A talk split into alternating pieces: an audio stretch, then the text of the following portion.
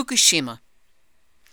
Twelve years after the earthquake and tsunami caused the meltdown of three nuclear reactors on the northeastern coast of Japan, citizens are still dealing with the aftermath and will for years, if not generations, to come. Big stories show up sporadically in news articles. The intended release of 1.37 million tons of radioactive water into the Pacific Ocean, the ongoing struggle of where to put the radioactive waste. But what are the people going through? What are the continuing manipulations by government to hide, diminish, or reframe the ongoing dangers of that nuclear disaster? It's hard to tell from a distance. It takes someone on site who is knowledgeable and concerned to look at how life is being played out.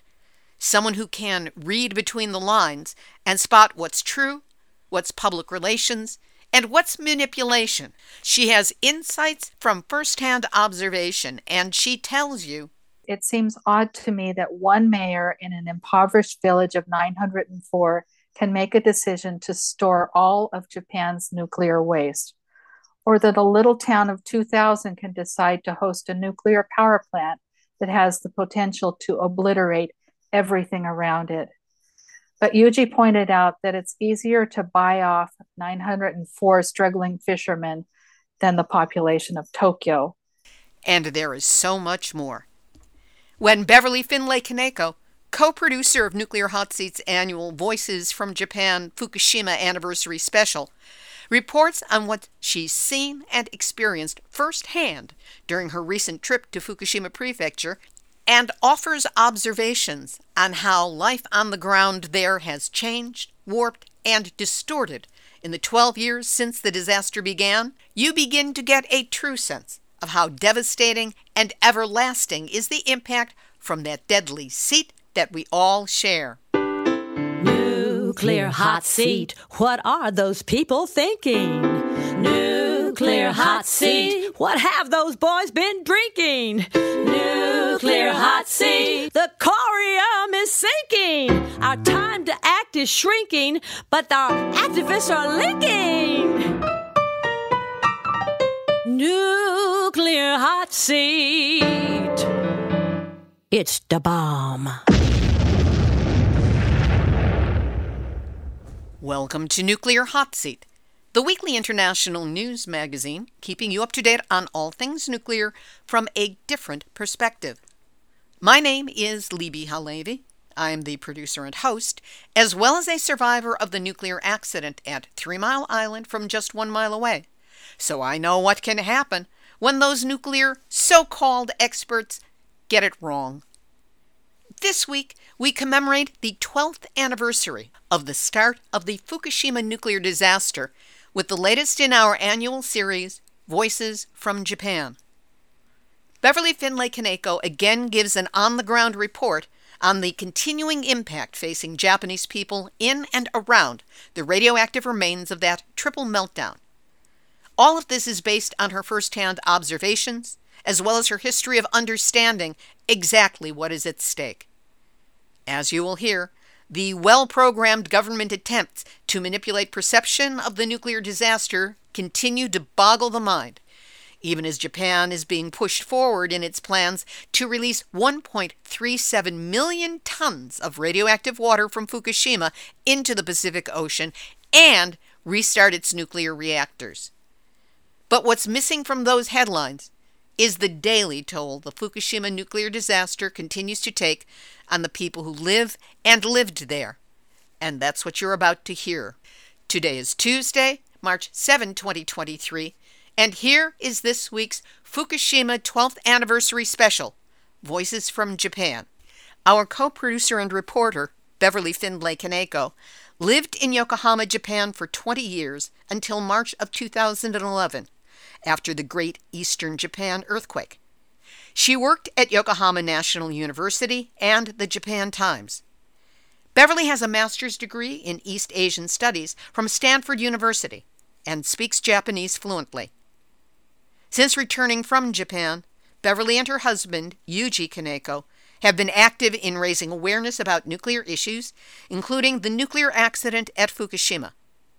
Their main activities have included organizing speaking tours, giving presentations, networking in activist and nuclear impacted communities in the US and Japan, and, since 2013, co producing the Nuclear Hot Seat episode Voices from Japan, our annual anniversary special on Fukushima.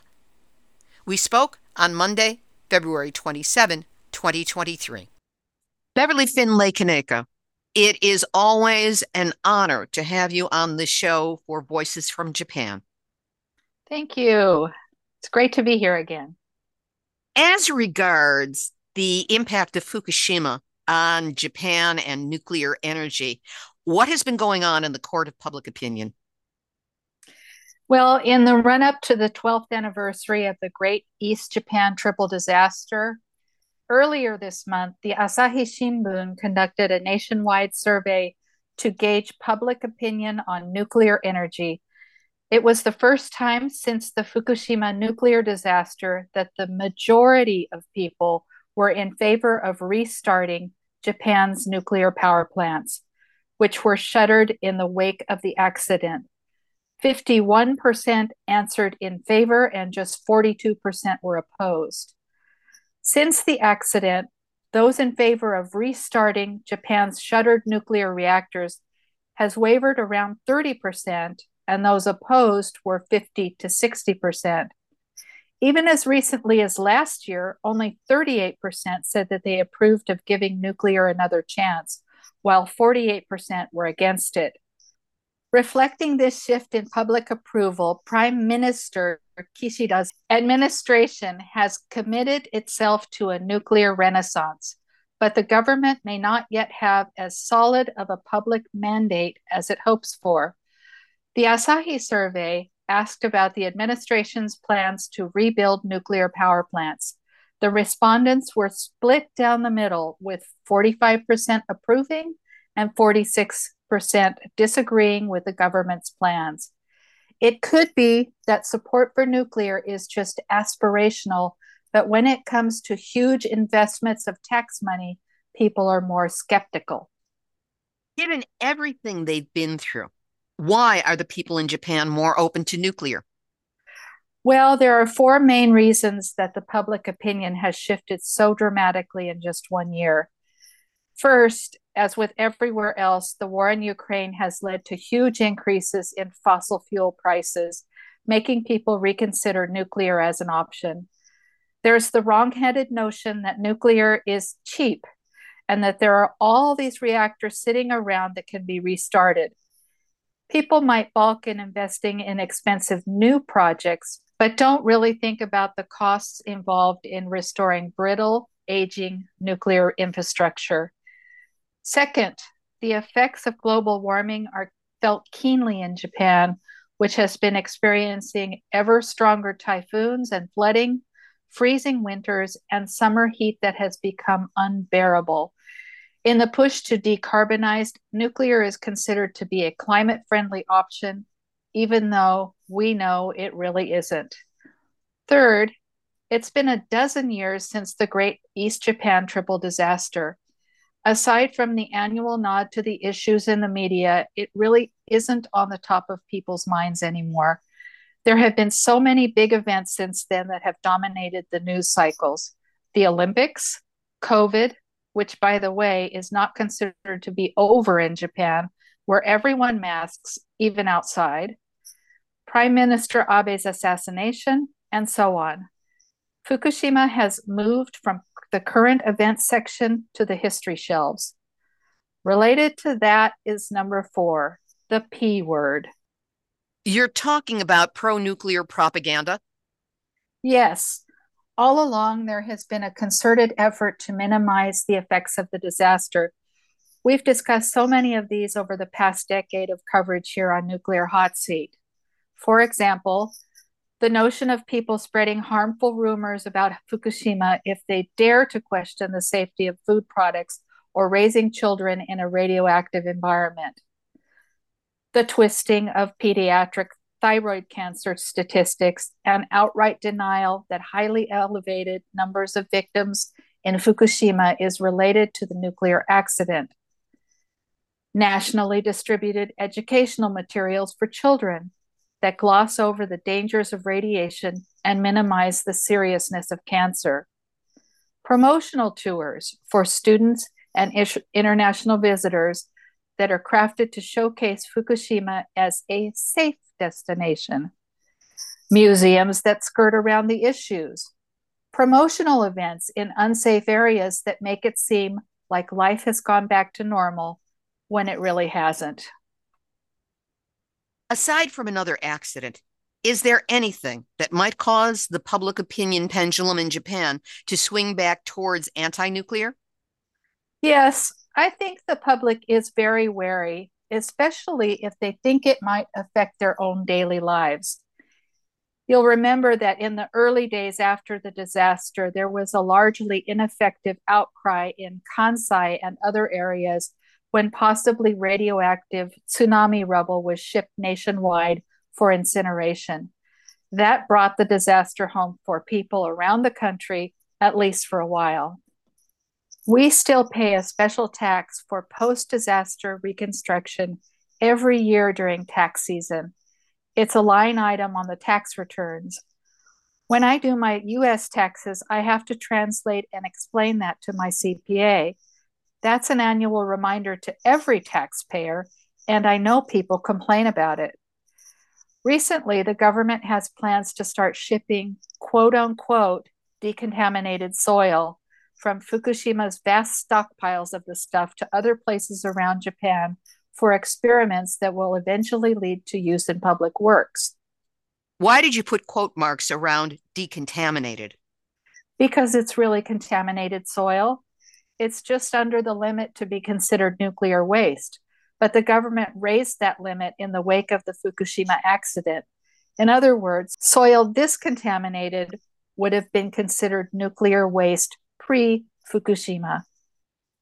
Tell us more about this program. NHK News reported that initial shipments are planned for Shinjuku Gyoen National Park which is one of Tokyo's largest and most popular parks in the middle of one of Tokyo's busiest districts. It's also going to an environmental research facility in Tokorozawa City in Saitama, a suburb in the northwest part of the greater Tokyo metropolitan area. The government will proceed after it gains the understanding of area residents. Understanding. By this, do you mean that it is consent based siting? Well, we both know that that's loaded terminology. It's hard to tell. In December 2022, public information sessions were held in both areas. Usually, those sessions are more like Southern California Edison's community engagement panel here in San Onofre. There's a lot of explanation with very limited opportunity for public comment and real dialogue. Concerning the Shinjuku Park and the Saitama Research Center soil experiments, locals were left wondering why those particular areas were selected and felt that they were given too little information about the projects. The mayor of Tokorozawa said that the majority of citizens in his city were opposed to the project. So, what does the government plan to do about it? The Environment Ministry said that it plans to start the projects within the year, and to that end, will provide written answers to questions that were raised during the information sessions and hold additional public sessions if needed. It will then reevaluate plans to begin the projects. Anyway, there is a lot of soil and debris that needs to be dealt with one way or another.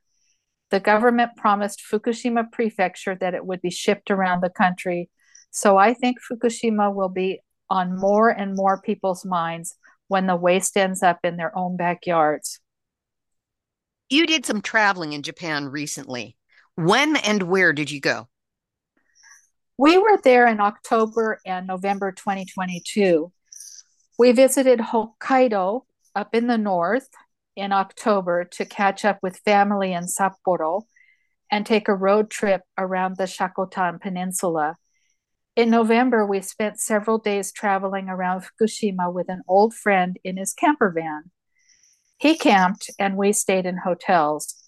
Strangely enough, we also encountered nuclear insanity in Hokkaido. Really? What did you come across there? We were on a scenic drive around the Shakotan Peninsula. In November, it's a pretty desolate place. In the summer, apparently there are huge traffic jams as vacation goers seek out the seaside views and sea urchin, which is a local delicacy. In November, it's abalone season, but it's cold and remote, so it's less popular. It's beautiful, but pretty desolate, with all of the sea urchin shacks and fishermen's huts boarded up for the winter. As we circumnavigated the peninsula, winding our way through dark tunnels and back into the bright sunlight, Yuji and I were on the lookout for Kamoenai village. It has a population of 904, but has been in the national news as one of two local towns. The other one is called Sutsu, that are vying for the honor to host permanent storage of all of Japan's nuclear waste. If the plans come to fruition, the towns will receive billions of yen in subsidies. There has been fierce opposition from neighboring towns and villages. It's a lot to go into here, but there's a good article in the Asahi Shimbun that describes the conflict. We will post a link to it on nuclearhotseat.com under this episode. So, while I think we saw a sign for the village, I think we missed the village altogether. At least along the coastal highway, it was nothing more than a handful of aging small buildings and homes. A little farther down the highway, things started to look decidedly swankier. There was a big, fancy school set into the hillside, among other newer, relatively expensive looking buildings and homes. And then to the right, suddenly there was a huge museum surrounded by a hilly lawn. It was the Tomarikan Nuclear PR Museum.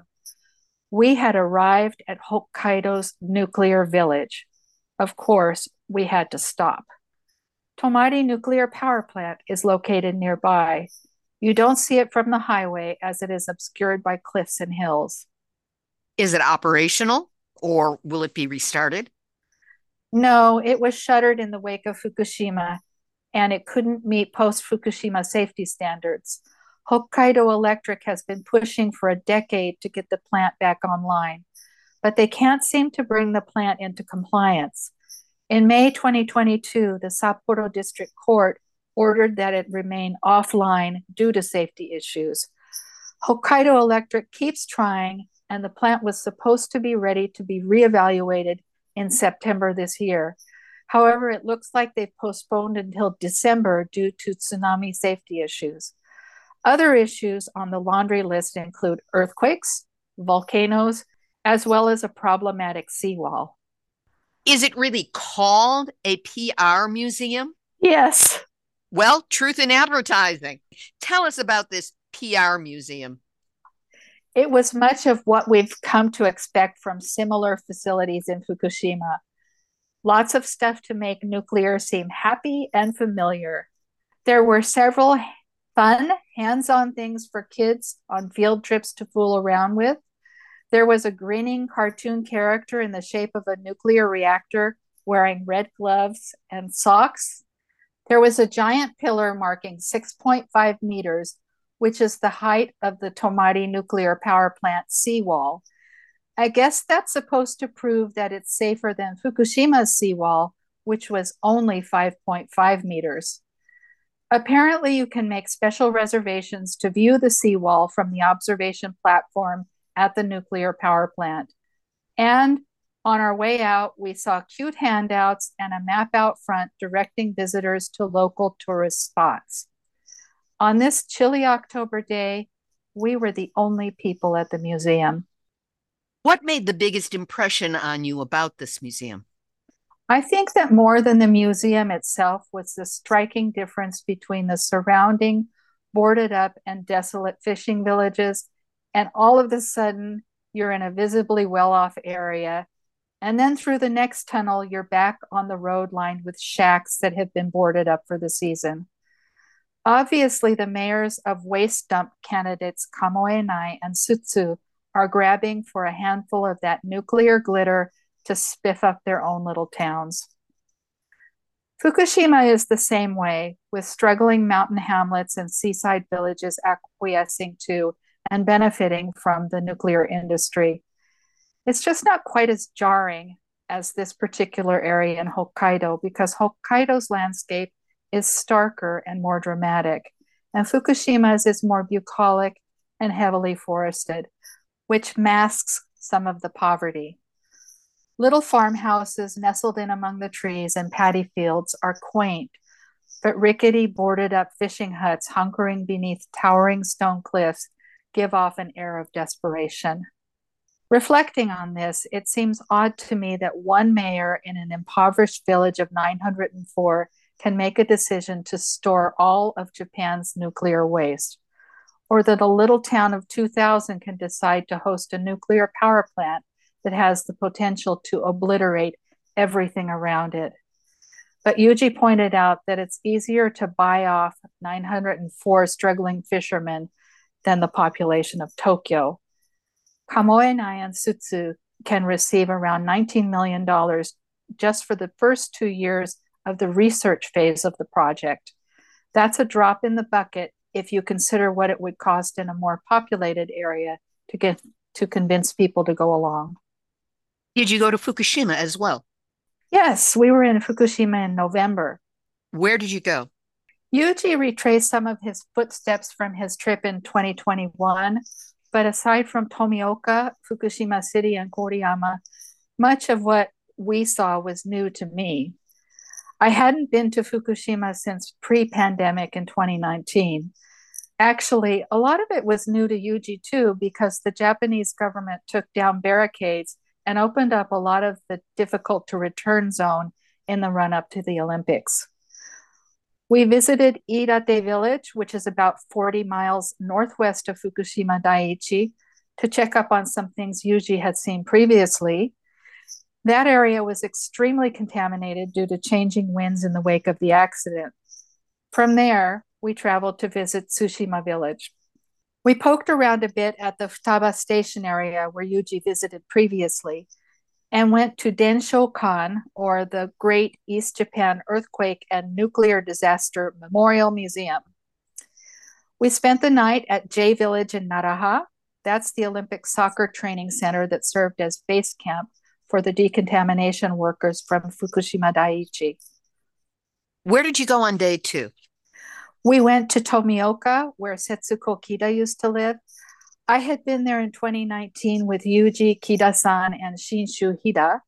This time we visited Yuki Saito, who's the owner of a company called Fukushima Environmental Research and Development, and Sho Kobayashi, a young man that works with him.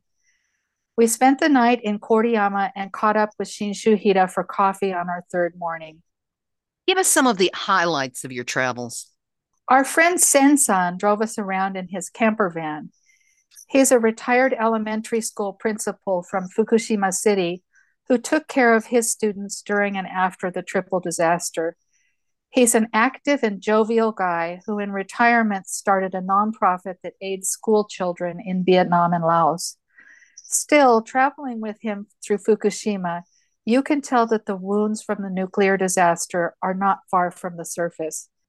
He is still very tuned in to what happened to schools and children and had a lot of good information and stories, but he tended to remove himself from the scene when it got to be too much. We'd be poking around at whatever we'd stop to see, and Sensan would take a quick look and go back out to hang out with a cup of coffee in his camper van. I remember traveling with him on my first trip to Fukushima in 2014, and his normally wide smiling face closing in on itself as he looked out on the blackened remains of a stand of persimmon trees that a farmer had poisoned because he could no longer sell their sweet fruit. On this trip, we stopped at the remains of Ukedo Elementary School, which was engulfed in the tsunami. All of the children were able to take a trail through a farm and up a hill where they were picked up by a trucker and driven to safety. The ruins of the school have been preserved and made into an exhibit that you can walk through. It was heartbreaking to see the warped and buckled gymnasium floor, the mostly empty cubbies, and debris like shoes and books strewn in the corners. There was a room with a bulletin board that displayed student compositions collected post disaster. A young man who looked to be in his early 20s stood in front of that bulletin board, sobbing. Sansan started walking through the school with us, but quickly removed himself to the parking lot. 12 years in, and the hurt is still there. You want to move on, but can't because the experience is part of who you are. I can relate with that because I was at Three Mile Island in 1979, which is almost 44 years ago. And I can still be triggered by memories, by seeing it, by hearing things. And when that happens, the pain comes up as fresh as if it was brand new. Right. So tell us more about where Sensan took you. As I mentioned earlier, we went to Iidate. The road there was heavily forested and it can't be decontaminated. Rainwater. Say that again. rainwater washing down those forested hillsides is what keeps the cycle of contamination going. There are a lot of empty homes and fallow fields dotting the highway from Fukushima City to Iidate. Still, the hillsides were ablaze with color and it was beautiful. We passed Onami village. Everyone left, taking their children with them, and the elementary school we passed was closed and abandoned. The last solitary student graduated in 2013 and left the area. It was in the news at the time. Sansan's friend had an apple orchard in this area, but he gave up and left too. In the same area, Oguni village has no young people around anymore. Sansan told us that no matter how many times they ground down the surface of the concrete around the school, they couldn't bring down the radiation levels so that the school had to close. Sansan oversaw the same process with more success at the school where he was principal. It was still an arduous process that took a lot of time. The waste from these efforts was stored on site for an extended period. We visited Sensan's old school in 2014, and he went around checking all of the hot spots with his Geiger counter, still concerned about the children's well being. As we approached Iidate, there were still do not enter signs blocking the side roads, and some heavy machinery on the fields that appeared to be scraping soil. This kind of scene is no longer common in the more populated areas, which have already been deemed decontaminated and soil carted off to interim storage. But here, soil scraping and black bags are ubiquitous again. But most of the fields appear to be cared for and weed free. We passed a block of newish post disaster recovery housing. In town, rice paddies have been harvested. We made a quick stop at the fancy community center slash rest stop. It was pretty busy.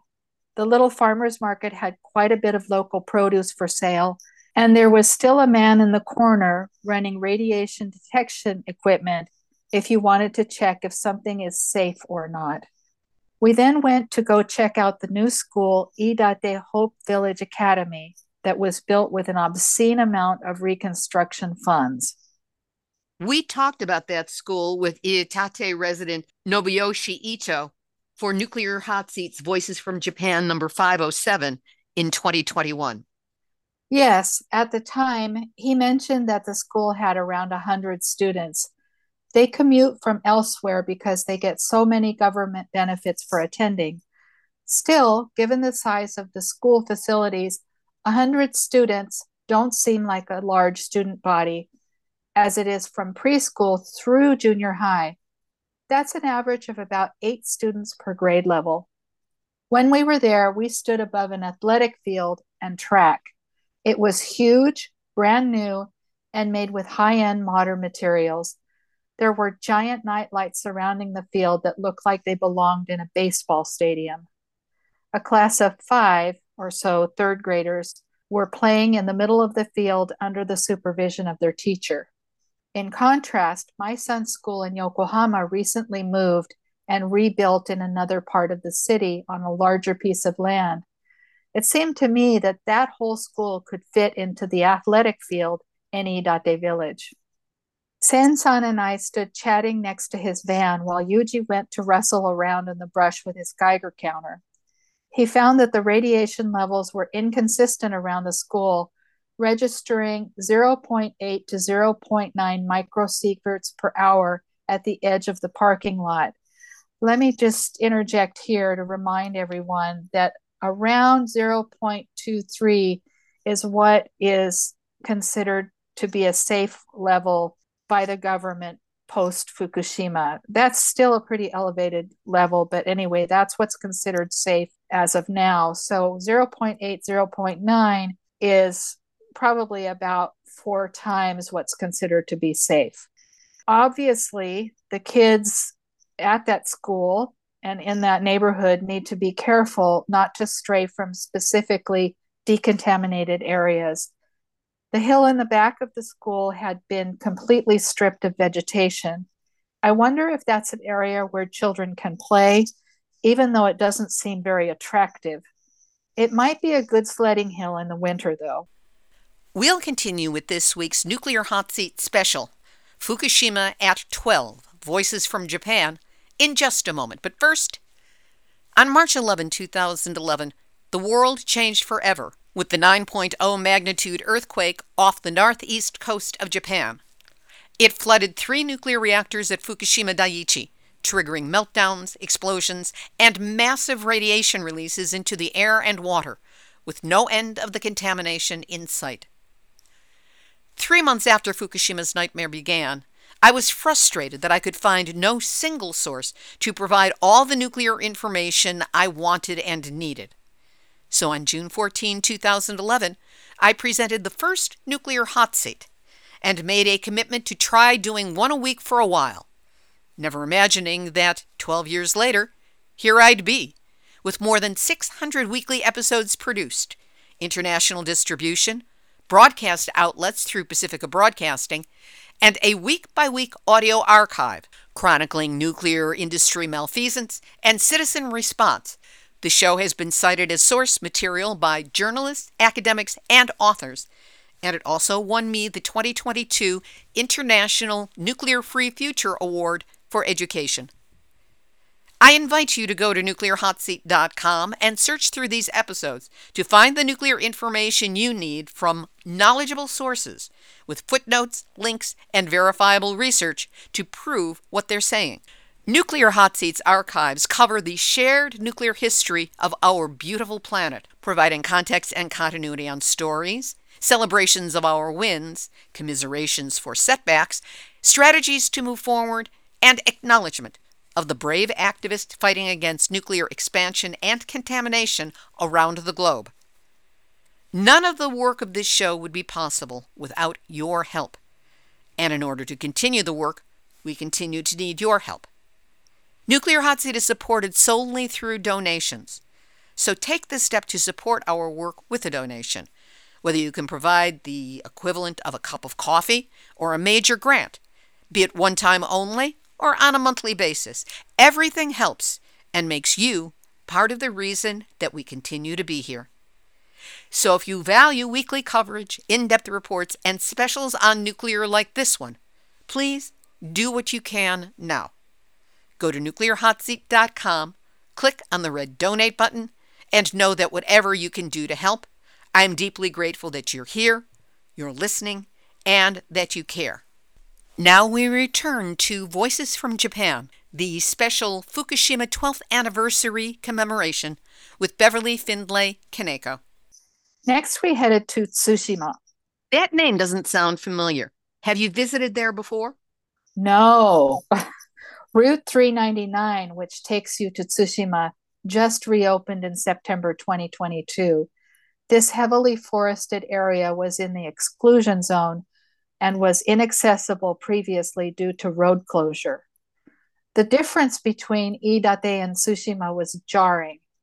Initially, there were a few harvested rice paddies, but then more and more weed choked fields. There were trucks carrying bags of dirt, I assume, to interim or temporary storage.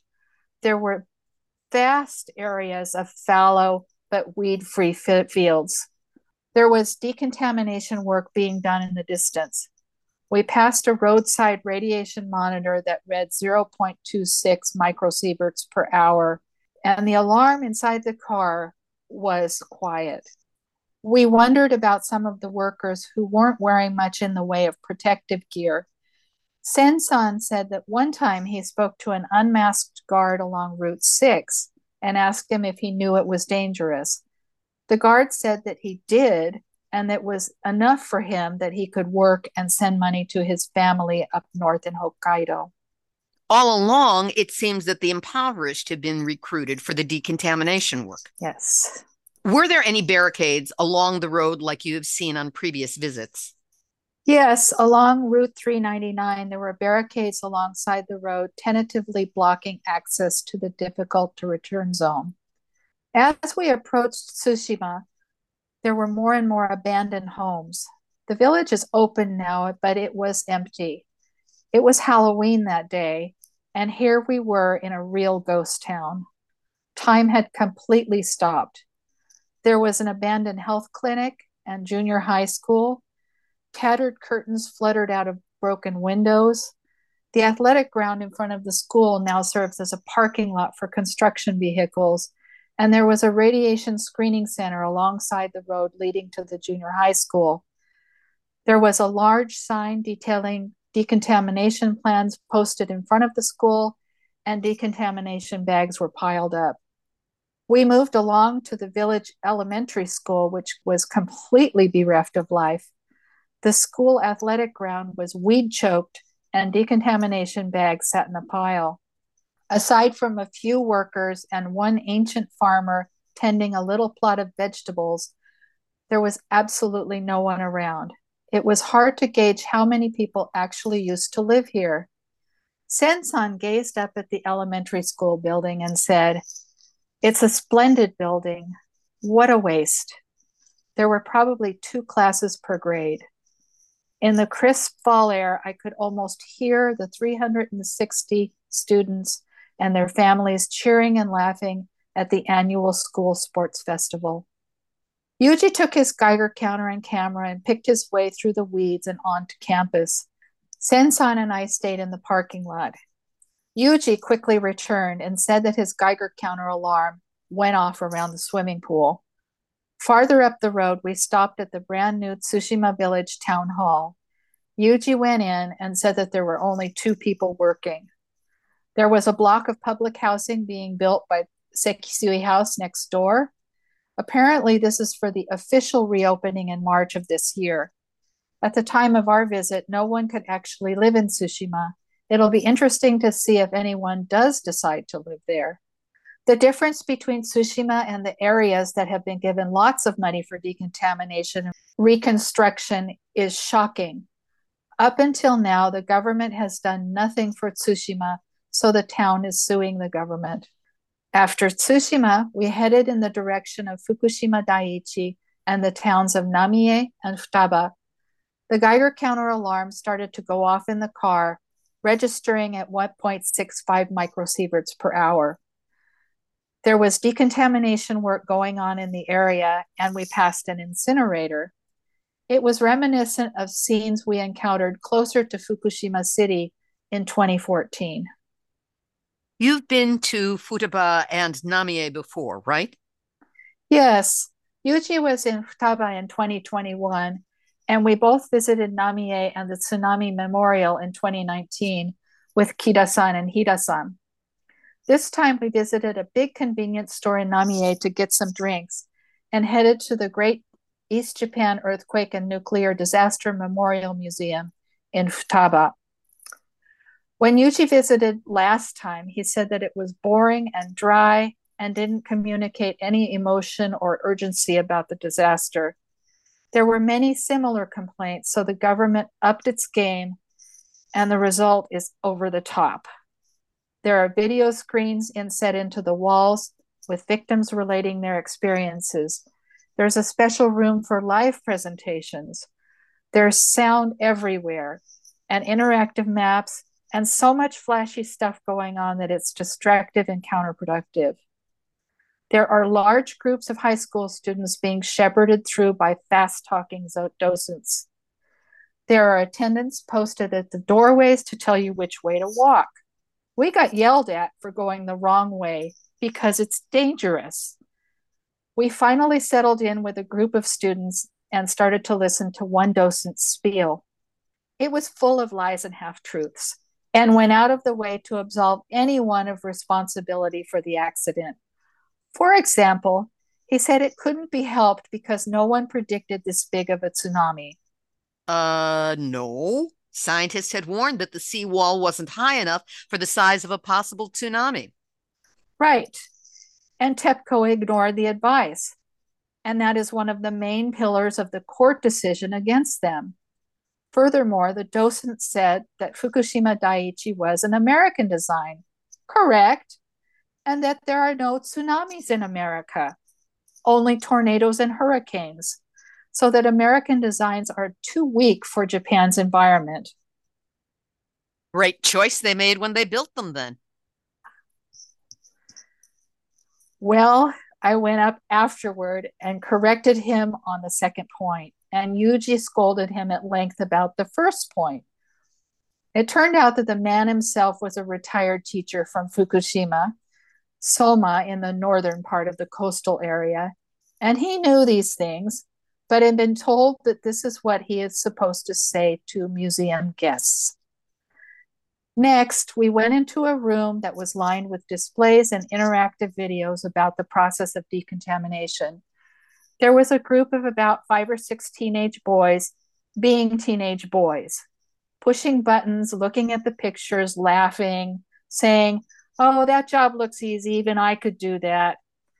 Yuji, bless his soul, since their teacher was not around, took those boys aside and explained that the workers were doing a dangerous job and that sadly it's not an easy job and nearly always fails because things become contaminated again when it rains and so forth.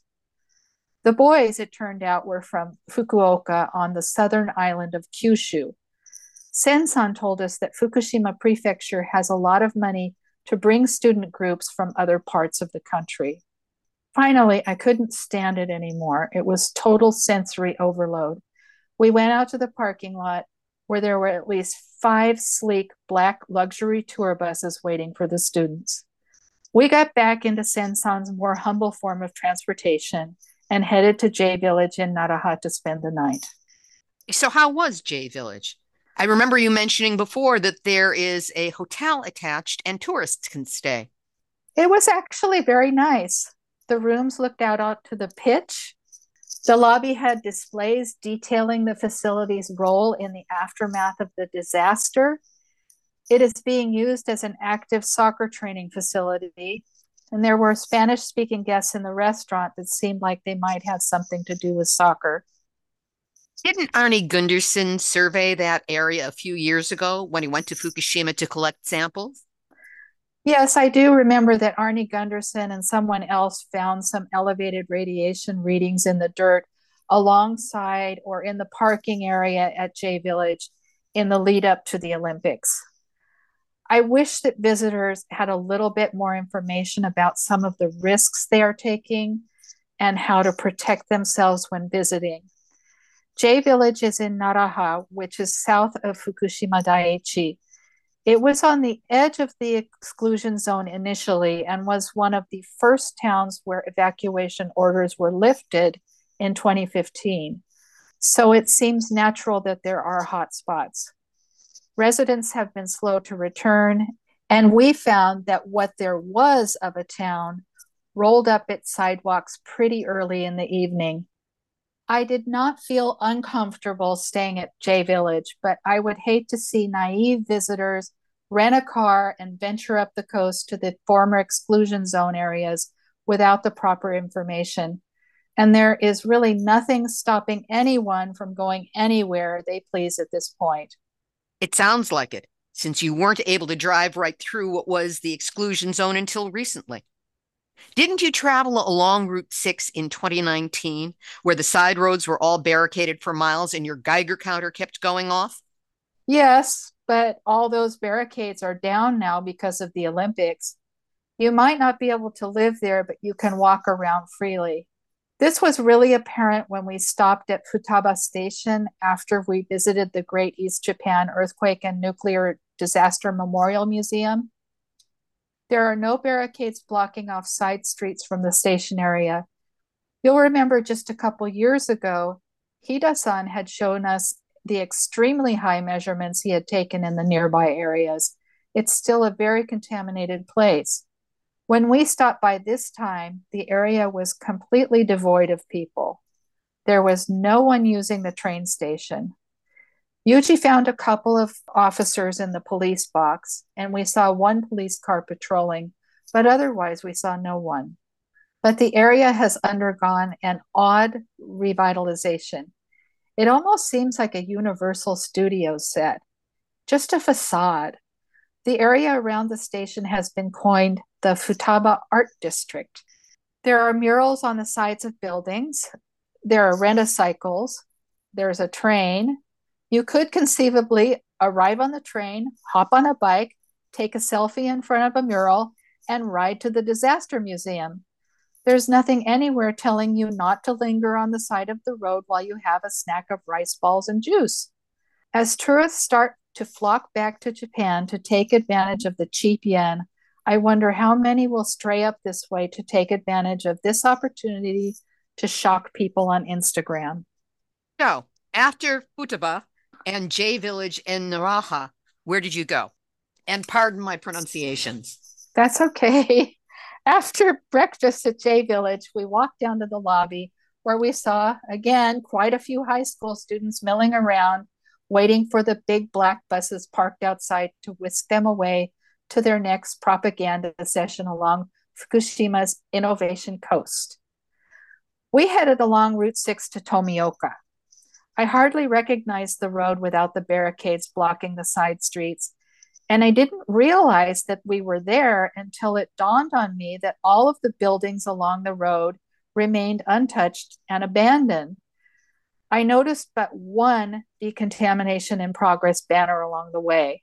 This time, the Geiger counter was silent, at least along this stretch of Route 6. It was 0.22 microsieverts per hour inside the car.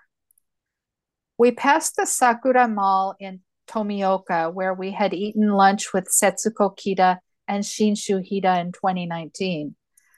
There were more regular cars parked there than in 2019, when most of the vehicles were trucks involved in decontamination and reconstruction. Still, even now, the majority of the vehicles were trucks. What did you do while you were in Tomioka? In Tomioka, we had the pleasure of meeting Yuki Saito, the president of Fukushima Environmental Research and Development, and Sho Kobayashi, who works with him. The best way I can describe the two of them is as reconstruction pioneers in the former exclusion zone. Theirs is kind of a David and Goliath effort. Saito San's main business is providing maintenance for the solar farms that have sprung up on many of the fallow farm fields around Tomioka. This involves things like using robots to mow the weeds and so on. He's in his early 40s and has a wife and two young children, a toddler and a five year old. They were living in Iwaki in the far in the southern end of the prefecture and he was commuting. That was difficult, and he had a hard time dealing with the old timers in Tomioka, whose solar farms he was looking after. He was seen as an outsider. So he decided to move his family to Tomioka to see if he could make it work. How many people live in Tomioka now? Saito san said the population is about 2,000, but most are decontamination and reconstruction workers. There are very few families with children. He said that there is one school in the whole area, and that counting all grade levels, there are at most 30 to 40 kids combined. Kobayashi san, who was a middle schooler at the time of the accident, said that there were about 160 kids per grade level back then. Most of the residents who left Tomioka have made their lives elsewhere and have no plans to return. How has moving to Tomioka worked out for him? Business wise, he's having an easier time dealing with the locals who listen to him now and have come to rely on him in many ways. He was laughing that he has been thrust into many of the town leadership roles, and he's even a fire volunteer. As he evaluates local needs, he's expanding into various ventures. How so? For example, there's nowhere for local people to gather and discuss issues. So he bought a building next to his home, which is across from Yonomori Station. He and Kobayashi san have turned the space into a designer jean shop with a space to hold meetings and creative events. When we were there, they were still getting things set up. It'll be interesting to see how it develops. What are some of the challenges they faced living in Tomioka? Saito san said that he receives no government help for his ventures and little attention to the needs that any normal resident would have. But he was adamant that he wants to do what he is doing independently and does not want to have to be beholden to the government. He said that what he and Kobayashi san are doing has nothing in common with the quote unquote story the government is creating with its Innovation Coast development plans. The huge amounts of reconstruction funds going into building museums and, and schools in places where there are no children and being funneled into bringing school tours from other parts of the country do not flow into areas that would really help local people live in the former exclusion zone. The government is trying to create one narrative of a high tech postmodern phoenix rising from the ashes but the truth lies elsewhere with individuals who are trying to eke out a living and protect their families. So, what is the truth seen from the eyes of the locals? There were quite a few issues Saito san touched on. First, right after the triple disaster, people from all over rushed in to help. Most of that assistance has dried up. Most of the homes around town are being torn down. In about two years, property taxes will start to kick in, so people will be forced to decide whether or not to permanently cut ties with the area. Everyone was compensated and has moved elsewhere. Saito san said that it's optimistic to think that even half of those who left would ever return. The train station across from his house, which is brand new, by the way, sees almost no traffic. The day that we were there, no one was around, the other side of the station is still in the exclusion zone. Crime has decreased from the earlier days when looters would trespass in the exclusion zone and burglarize vacant homes. But it is still a problem. The nights are very dark and bring out thieves as well as wild boars, foxes, and raccoons. Safety is an issue in other areas too. For example, medical infrastructure is non existent there is one doctor in town. Anything out of the ordinary has to be seen elsewhere, which involves an hour's drive or a helicopter trip if it's an emergency. He stressed that you have to take responsibility for your own safety as far as radiation goes. Tomioka is around five miles from Fukushima Daiichi, and in the decontaminated zones, there are still hot spots. He was frustrated that he still has to call the authorities to have a corner near his property cleaned up again and again. We took a walk to the station, and Saito san brought along his heavy duty radiation detector to show us where there were some hot spots. He said that he's received criticism for using it and that someone was likely to see him and comment, Why do you have that thing out again? But he has kids, and the onus is on him to protect them. Related to this, there are very few young people and families with children. This is what is needed for a sustainable, growing community. The reconstruction workers are temporary, and many live elsewhere and commute. He said that the government's Innovation Coast idea is just PR and has no meaning unless people come back and form a community. He said that there's no honest discussion and debate about what residents really need.